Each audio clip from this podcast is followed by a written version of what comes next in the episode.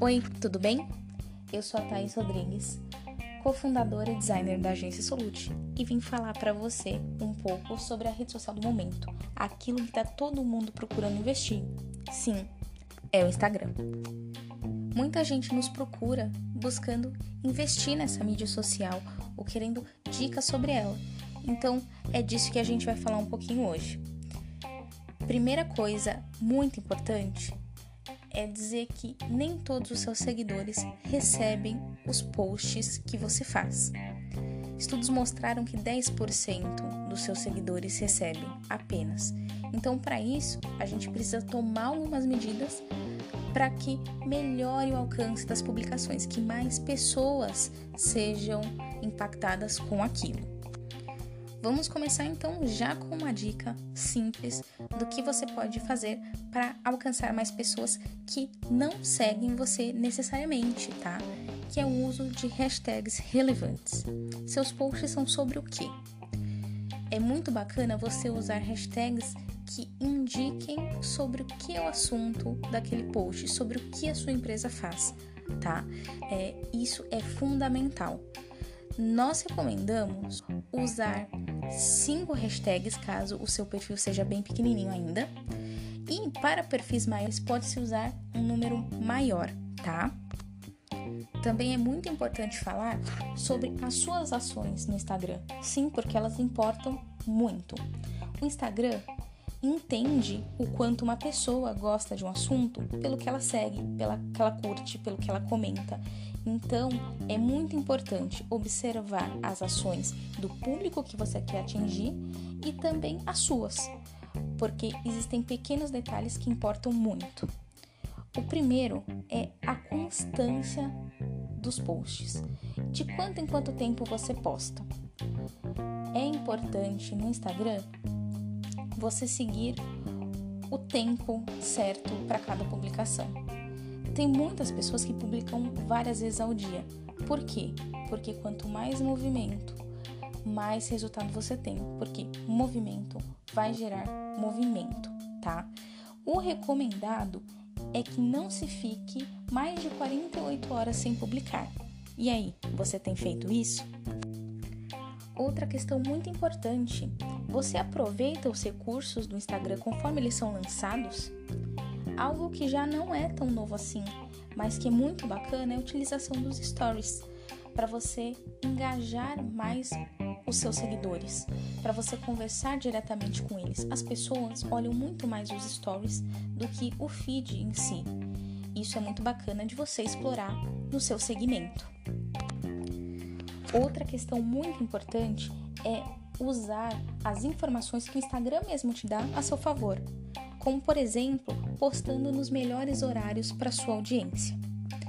Usar o conteúdo gerado por outros influenciadores, por outras pessoas do seu segmento também pode ser muito bacana, fazendo isso através de reposts. E por fim, uma dica de ouro é você usar frases e palavras de ação nos seus posts e nas legendas. Isso vai chamar a atenção das pessoas, vai reter aqueles seguidores, vai interessar essas pessoas. Gostou das dicas? Peço que você dê um feedback aqui mesmo pelo WhatsApp e que comente com a gente quais são as suas dúvidas, que nós podemos ajudar você. Até mais!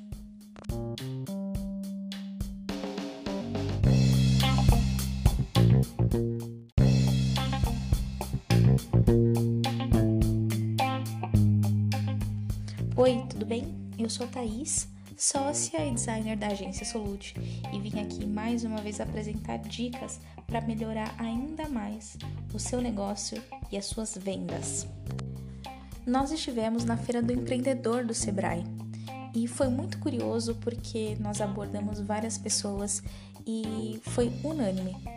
Nós perguntamos a respeito de redes sociais, site e a pessoa sempre comentava nossa, nós vendemos também por WhatsApp.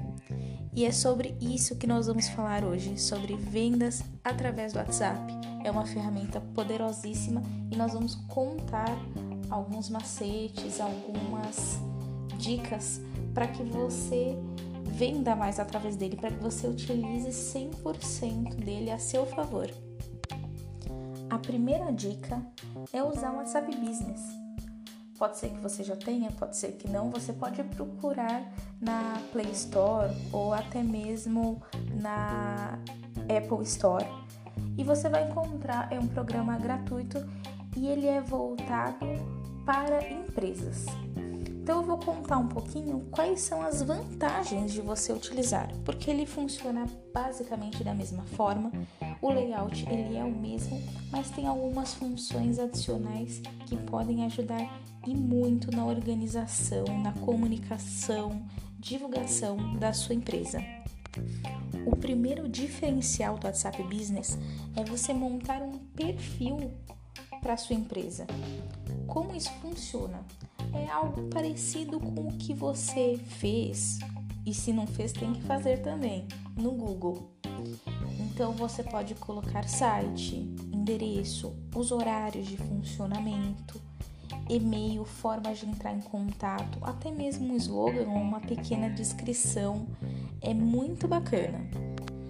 A próxima dica eu acredito que seja a função mais usada do WhatsApp Business e que você já deve ter visto em algum lugar, que é o envio de mensagens automáticas. Nós mesmo na Solute utilizamos muito isso porque você consegue dar uma resposta mesmo quando você não está disponível. E você pode configurar da forma que você preferir. Enviar mensagem de saudação para aquela pessoa que está entrando em contato com você pela primeira vez enviar uma mensagem de ausência quando você está numa reunião importante, ou quando já passou o seu horário de atendimento e você só vai responder no próximo dia útil, quando você, por alguma razão, precisa se ausentar. É muito legal, é, é uma forma de você ter um contato mais próximo com os clientes e dar um feedback para eles mesmo quando você não está disponível. Essa próxima dica eu também adoro, porque ajuda muito na organização e eu, como uma pessoa muito organizada, uso bastante, que é de etiquetar seus contatos.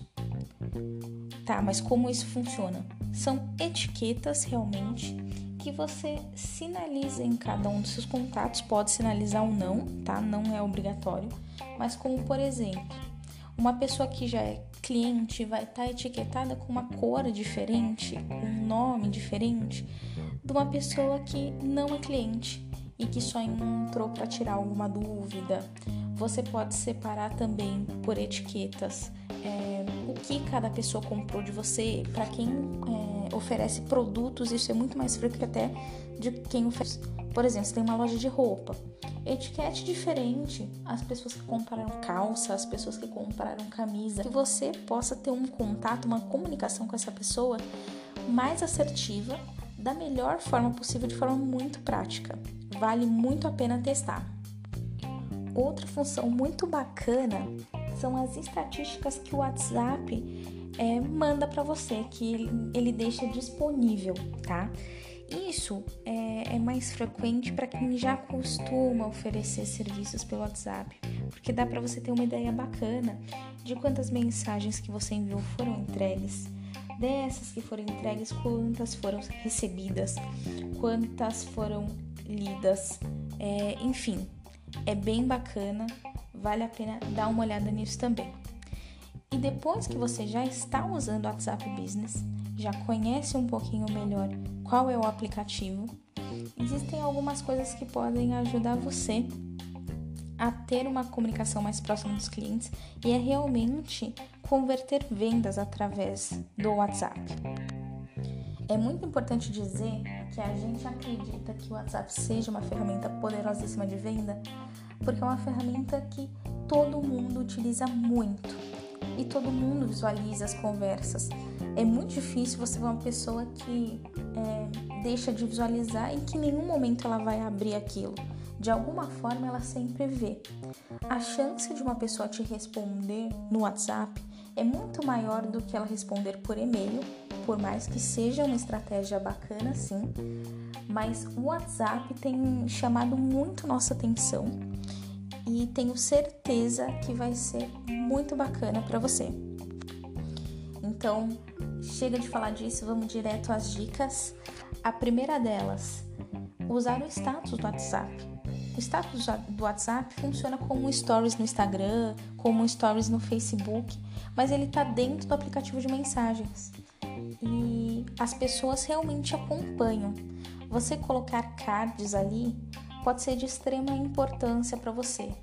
Eu já vi vendas grandes de muito dinheiro serem fechadas por meio dessas pequenas coisas.